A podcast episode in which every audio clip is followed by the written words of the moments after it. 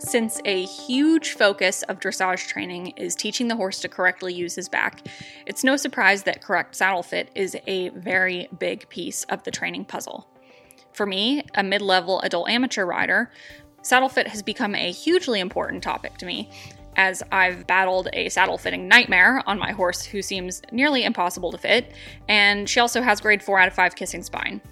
Since I'm very far from a saddle fit expert myself, I've learned that it's easy to be led down the wrong road, and you can find yourself making expensive and even harmful mistakes for you and your horse. Since most of us don't have the option to become master saddle fitters, the next best option is to educate ourselves as much as possible about how to align ourselves with the right people. In this episode of the Dressage Today podcast, Jochen Schleese of Saddle Fit for Life joined me for an in depth discussion about all things saddle related. We won't try to convince you why you need a particular brand or kind of saddle, but we will share some tips to help you assess saddle fit for your horse and yourself. We'll discuss common misconceptions about saddle fit, why you need to consider anatomy and physiology, and we'll also share some advice for tack maintenance, which includes a helpful tack cleaning hack that might surprise you. Jochen's calling is teaching professionals around the world about saddle fit to improve the well being of horses and riders. His lifelong study of the detrimental effects of poor saddle fit, the horse in motion, and equine development led him to develop Saddle Fit for Life in 2006, a global network of veterinarians, trainers, physiotherapists, chiropractors, massage therapists, and saddle fitters dedicated to protecting horse and rider from long term damage. He teaches the Saddle Fit for Life principles and systems to riders and professionals so they can recognize and diagnose suspected saddle fit issues and find answers for rider concerns. His key saddle fit principles include avoiding negative reflex points on the horse's back and working with the biomechanics of the horse in motion for complete back freedom. Stay tuned for our conversation. Hey there, I'm Jennifer Malachi. And I'm Lindsay Paulson. We're the hosts of the Dressage Today podcast, where you can find us talking about anything and everything dressage related. Our conversations span the world of dressage, from leading riders to local level dressage heroes. We're talking training advice, horse care tips, and stories to inspire your own dressage journey. Tune in, then tack up.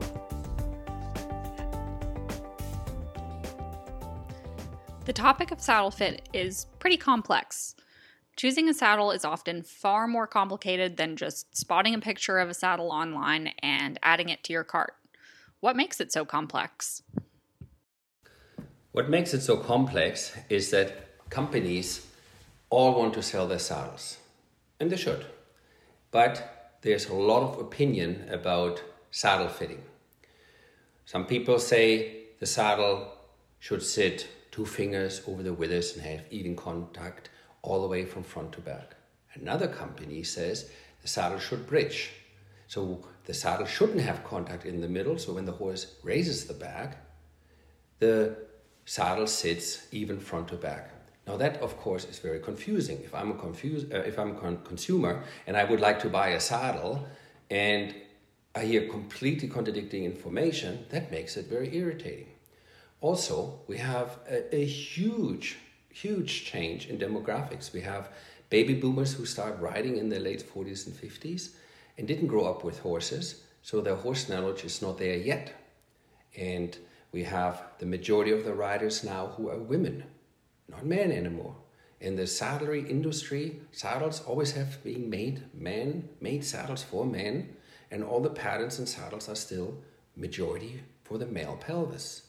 So if a rider buys a saddle and it's uncomfortable and the rider is a female and can't really find the right comfortable spot in the saddle, wiggles and moves around, and all of a sudden she puts her weight too far back. No, the saddle doesn't fit anymore.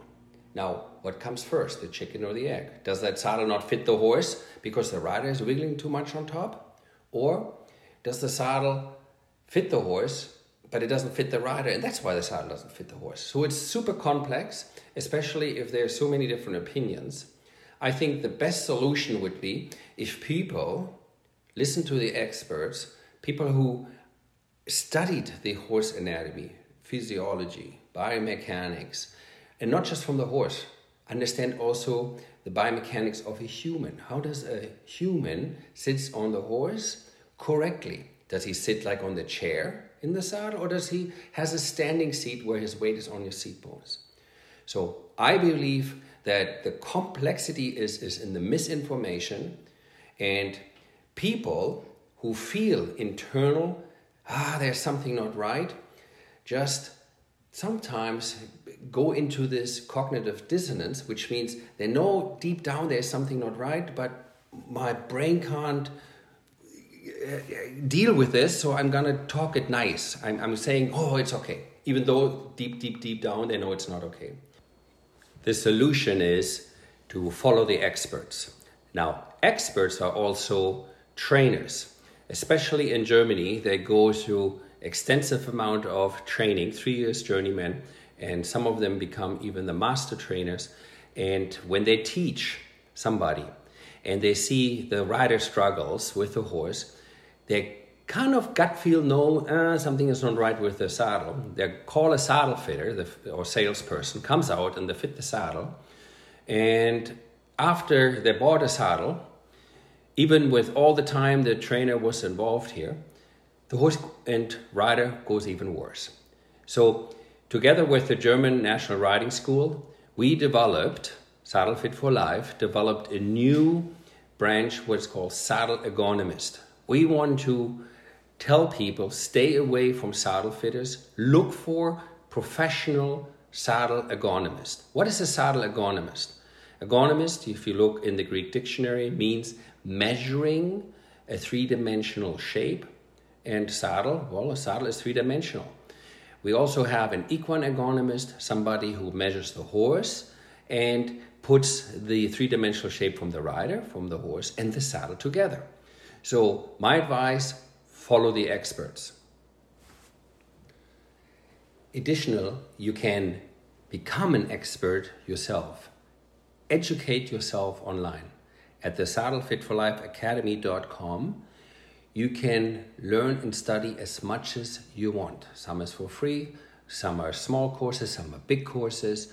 And whatever you do, ask the questions.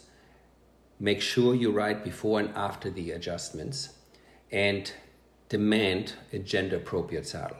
Only then you'll be able to solve this mystery, and saddle fitting does not need to be so complex. What are the consequences of riding in a saddle that doesn't fit? Well, that is a pretty big question. If it doesn't fit the rider, it will never fit the horse. So let's say it fits the rider. And all of a sudden, the horse developed, and now it doesn't fit the horse. The consequences is very simple because the horse is a flight animal. He will, or she, if it's a male, will always hide pain. Because if the horse shows discomfort, pain, gait abnormalities, in nature that means I will be eaten. So the horse will hide the discomfort as best as he can. If I, as a rider, don't check my saddle, I actually unintentionally train the horse upside down. What does that mean? The horse will first tighten the back. With the tightened back, the hind leg can't come underneath. The horse will become very heavy in the hand, pushes the base of the neck, lands heavy on the front hand, and if the big joints up top, the shoulders, the SI joints, don't work, then the small joints have to do all the work. And there you go. You have more problem than you anticipated, and it's just inevitable that the horse will go sooner or later lame. What else can be a problem when the saddle doesn't fit? Remember, a horse in the wild eats 17 hours a day. When a horse chews, it creates a saliva that saliva breaks down the acid in the stomach. Now, when you ride, I was always being taught in the first, first five to 10 minutes, the horse has to have foam in his mouth and not with a fancy bit or with sugar cubes through my riding, so the horse is supple and soft over the top line, over the back, through the pole, and I have to animate the horse to chew. If the horse doesn't chew, then the risk of ulcer and colics is way, way higher. So you don't see lameness, you say, Oh, I'm a good rider, I can use my draw reins, and you force a horse into a frame, the horse will not stay supple and has other psychological problems. As a horseman or horsewoman, it's our duty to keep that horse always in a good spirit. Now, for a horse to go soft and round, that should not require a long warm up. If the horse comes right away over the top line, you don't need to wait 20 minutes before the horse will go the way you like it. I've been told by veterinarians it takes 20 minutes to ride the nerve numb before the horse fights your hands or your seat. So in the first 20 minutes, you can really quick tell if something is wrong. Don't wait too long. What are the most common signs that a saddle doesn't fit, both from an equipment standpoint and also from a horse behavior standpoint? The equipment, um, you can see very quick the saddle will slide forward or slide back. Saddle shifts or twists during riding, and when you finish riding, you take your saddle off, and you can see the whole saddle most of the time falls to the right. You can also see the saddle pad has super uneven wear marks, and the saddle is very unstable during riding. Now, while we want that saddle to move slightly away in the back, what I don't want the saddle to do is slap me on my bottom when I do my rising trot. So equipment shows most of the time moving around the horse and throwing me out of balance. For the horse, it starts right when you girth him up. The saddle, the horse starts to swish with the tail, reaches over and bites you, doesn't want to stand at the mounting block, and takes a long time to warm up. Fights your hand for the first 20 minutes because that's how long the nerves takes to get numb. So the horse again, as I mentioned earlier, is a flight animal, will do anything it can to, well, hide the discomfort or pain or unrela- um, unevenness. So these movements or the behavior at the mounting block or at girthing, that's already an extreme painful situation for the horse. So my recommendation feel with your hand is the horse coming round is the horse bending even left to right and don't just say, oh, it's Monday Monday the horse is always stiff. Or uh, today I have a, a, female trainer and this horse hates females. I mean, this most of the time it's very easy to get rid of the obvious, which is the equipment. What doesn't take long to hit uh, reflex points on the horse's back, what causes anything from dry mouth to tongue issues to pace to four beat canter and irregularity you do not want as a rider. What are some of the most common saddle fitting problems that you see? The number one saddle fitting problem is, well, I quote a famous saying from Major Stecken. It's a cavalry officer from Germany. He died at the age of 100. He always says, richtig reiten reicht. In English means proper riding is enough. Because I can make an equipment always look bad when I don't have a smooth seat, if I have a cramped seat, if I'm pushing with my knees the saddle forward, if I'm overly post trotting or I'm pulling on the reins and pulling the saddle forward. I think the most problem is that the rider does not have the gender appropriate saddle. Statistics shows that we have over 95% of the English riders are women and over 80% of all saddles out there are male saddles, companies who make saddles for male pelvis.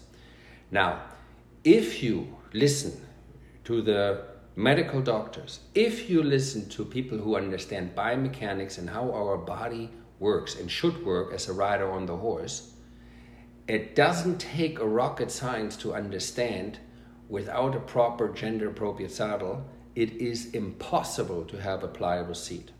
A pliable seat means that if you weigh 200 pounds with your equipment, you ride as if you weigh 100 pounds. You got to ride soft with your pelvis. Um, many, many people struggle with their sitting trot because they're not sitting over the center balance. That's a, another huge problem. And another big saddle fitting problem is that the saddles from today are just too long. They interfere with the horse's scapular and the lumbar region.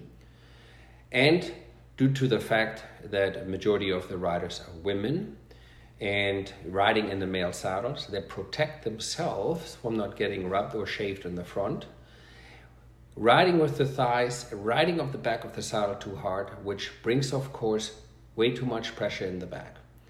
Now, this is not all about the bad, bad women. This is just the fact that the majority of the saddles are male saddles and women don't have enough choices to really, really try the same model in the male and in the female saddle. For her, for the rider, to instantly tell, same model, fitted for the horse, male one, female the other, how much softer the rider sits.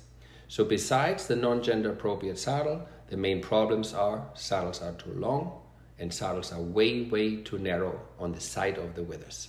What are some common misconceptions about saddle fit? I would say it goes with the narrow tree, medium narrow, narrow medium. What is a medium tree? All these different uh, measurements, what saddle companies give uh, the riders to choose from. How do I, as a rider, know my horse needs a narrow tree or medium tree? I think the most misconception is people are not aware that the saddle comes in the gullet plate in three major individual components. The one is the tree width.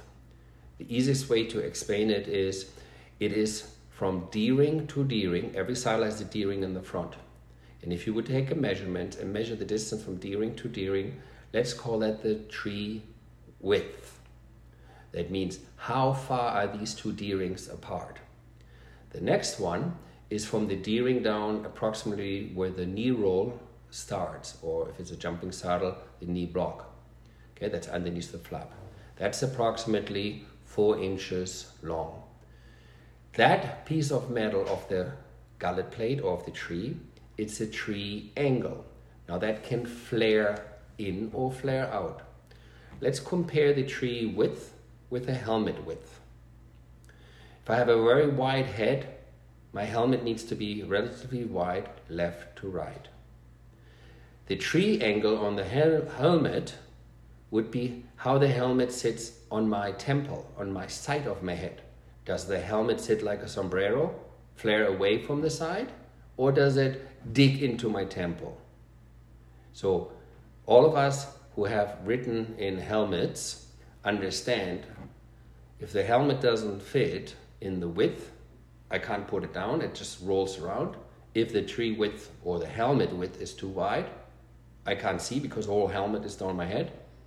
If the helmet is proper in the width, but the side sticks out, every time I ride, my helmet would slide left to right. You see some people, when they're riding, the helmet sits sideways. So the biggest misconception is that people don't understand that there's three major difference. Tree width, D-ring to D-ring, tree angle, how the piece of metal or the tree in the front from D-ring to knee roll, angles, is it parallel to the shoulder? And the third, probably the most important, is the symmetry of the tree. Is it a symmetric tree or is it an orthopedic tree which where one side is more open? Very often used in side saddles where the one side is more open. We also know, we also know that many people are right-handed, the majority. That means they are also left-handed people, and very few ambidextric. Now, the majority of the horses are one-sided too. And we can look at the hoofs, how they grow. We can see some horses grow uneven. We can see which, which side the mane falls. And I'm not talking about how I groom the mane. Okay, how do, where does the mane fall naturally? How come on that horse the mane goes to the left? How come the mane goes to the right on this horse's? Just like humans, they're one dominant, horses have the same thing. and if you tree symmetry, it's not matching the asymmetric or the one-sidedness of the horse, the saddle will always twist, put massive pressure and torque on the lumbar sacral joint of the horse. And that is the biggest misconception out there. People do not know that you have an option of the tree width, tree angle, and symmetry of the tree. Hey, friends. The show will be back in just a few moments, but first, I want to tell you about something cool from Dressage Today. If you're an average dressage rider like me, you've only got a certain amount of time you spend in the arena each week, and it hardly ever seems to be enough. You know the struggle. Maybe you take weekly lessons, or you read books and articles. Well, you obviously listen to this podcast, and maybe you travel to clinics to soak up whatever you can. But if you're looking to take a deep dive into dressage training without ever leaving your couch, you need to check out Dressage Today on demand. Learn from top experts in the sport of dressage with Dressage Today's complete video on demand training resource. Whether you're looking to better your basics or you're polishing Grand Prix movements, Dressage Today's 3,000 plus training videos can help you reach those goals. Visit ondemand.dressagetoday.com to score a free trial. What are some things you should keep in mind as you shop for a saddle? Number one, I would find a tack shop or a saddle ergonomist or an equine ergonomist who truly understands the physiology, anatomy, biomechanics of horse and the rider. I want to find a professional who understands and shows me and can prove to me that I have a choice between a male and female saddle where I can definitely choose it. Another thing I will definitely uh, advise ask the person if it's a disposable or non disposable saddle. The industry makes two types of saddles saddles that can be adjusted while your horse grows, and other saddles that cannot be adjusted. Those saddles, compare them with rubber boots. You can have rubber boots, they will never mold to the foot. You cannot resole them or repair them, and you for sure cannot get the comfort that you get in the leather boot. The leather boot you can repair, you can resole, and it molds to your foot. Non adjustable saddles are not meant to adjust. Sometimes they're plastic trees, sometimes they're wood trees. There are simple for one moment and if the horse changes and that's my job as a trainer i have to make that horse wider stronger through the back bigger through the shoulders that means i need to buy another saddle. That's why the industry makes non-disposable saddles. I want you to buy as many saddles as possible. If you don't have that much money to constantly buy a new saddle or you're a person who don't want to hurt the horse because now your horse got bigger but your saddle can't be adjusted then i recommend find a company, a saddle ergonomist, equine ergonomist who can explain the true adjustable saddle. A true adjustable saddle has to be adjustable independent in the tree width and the tree angle and the symmetry. There's many saddles who are there called adjustable, but they're not adjustable in the stuffing, they're not adjustable in the billets, they're not adjustable in the gullet, they're not adjustable in the length, and of course not adjustable in the three compartments in the front of the saddle, the gullet plate. One more time, the gullet plate has to be adjustable on three components. Saddles come in a huge range of prices. Do you always get what you pay for? And what advice do you have for riders who are on a really strict budget? Yes, I see saddles anywhere from $150, super, super inexpensive, and saddles which cost more than 15, 18. I think the most expensive Western saddle I ever seen was 23,000 US dollars. So that's a lot of money for a saddle. So if we talk about in English saddles, I see English saddles anywhere a couple hundred dollars to $9,000. So no, unfortunately, you don't get always what you pay for because I know there's a lot of saddles out there which cost over $3,000 up to $8,000 who are absolutely not adjustable. Now, if you are a horse person who loves the horse and wants only the best and understands that the horse through training, through proper riding, will expand, and you understand obviously my equipment needs to be adjusted, then if you don't have a lot of money, do not buy a saddle for $3,000 or $8,000 what cannot be adjusted. My advice to you get a saddle, get a saddle what can be adjusted. The adjustable saddle again only is truly adjustable on seven points, minimum seven points, like I mentioned just briefly. And you can get those saddles in the pre-loved stage, in other words, used saddles. And those saddles they range anywhere from thousand dollars to same price range eight thousand dollars. So my advice, if you don't have a lot of budget, get a gender appropriate saddle. It has to fit you first, boy or girl. And get a saddle can truly be adjustable in seven spots on the saddle three on the tree, the rest through the flocking, the gullet, the length, and the, well, gender appropriate. There are so many saddle fitters out there who claim to be experts, but often fall short or aren't able to effectively do the job. How do you tell a good saddle fitter from a bad saddle fitter? And what are some tips to help find someone who is good? The first thing I recommend ask the saddle fitter where did they get their certification. Also ask is there a necessary recertification? Ask the saddle fitter what do they know about the anatomy of the horse and the anatomy of the rider. Ask the saddle fitter if they are able to give you the option to try a male and a female saddle for your horse. Ask the fitter if they can adjust the saddle right there in front of you and watch them work and ask them to also watch the horse go before he adjusts the saddle and after he adjusts the saddle. Ask him if the saddle fitter is a rider. Ask him if he understands what you mean the horse is leaning heavy on my outside rein. Ask him what does it mean the horse is not coming through. My biggest pet peeve is the insane amount of uneducated opinions on saddle fitting out there.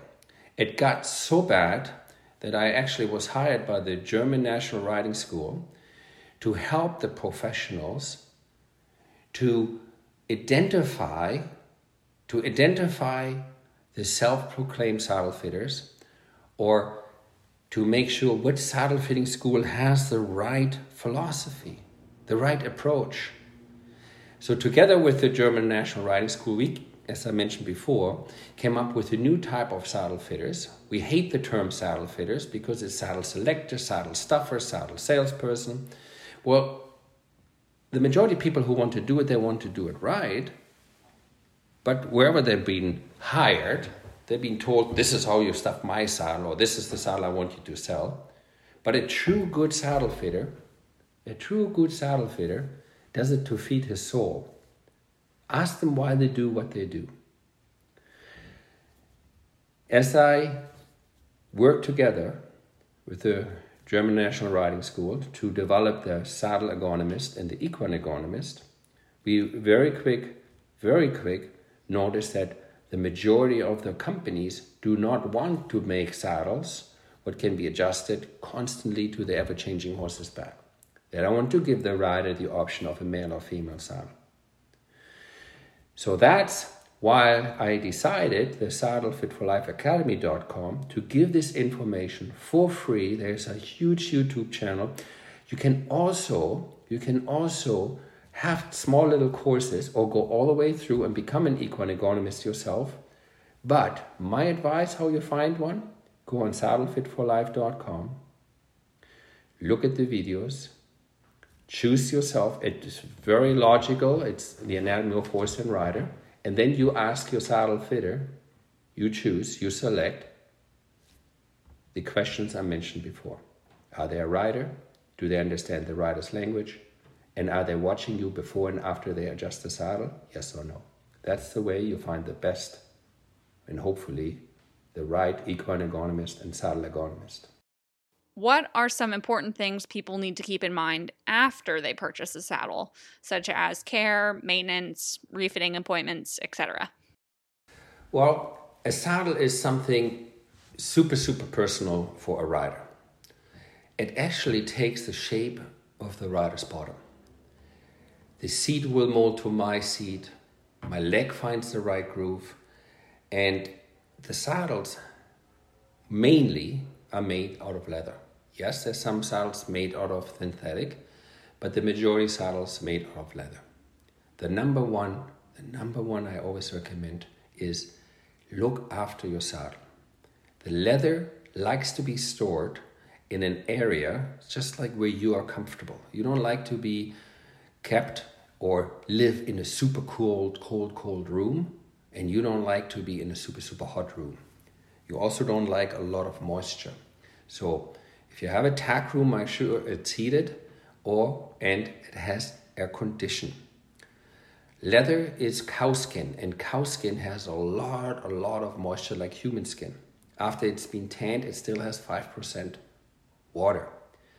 Leather hates acidic and basic. You find that in soap and in sweat. Make sure that you never leave soap in your leather. Never. You don't leave soap on your body. You don't leave it on the dishwasher, on the car, in the laundry. You always rinse the soap. Yeah, but it's special leather soap.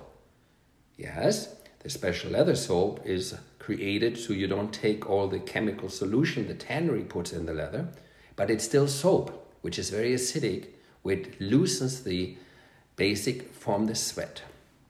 So sweat is something what rots the leather from the inside out. Soap, if you put the soap and the sweat together, increases the breaking of the leather from the inside out. What the leather needs is just like your skin moisture. So, what you do if you don't like to clean saddles the way I don't like to clean saddles, don't wait until the sweat is baked into the leather. Wipe it off with a wet sponge. And while the leather is open with pores, with the water, open the pores of leather. Use animal grease. In poor country, they use goat grease, goat fat. I meant goat fat is the best for leather, but the industry has, of course, something in the can for you, which calls leather balsam. It's an it's a leather fat. It's it, it's yeah, it's a fat, and that leather cream or fat you put on the saddle with your hand. You rub it in. Oil. I only recommend oil of the girth or on the saddle bottom on the sweat flap. The reason why it's called sweat flap because the most sweat glands on the horse on the sides.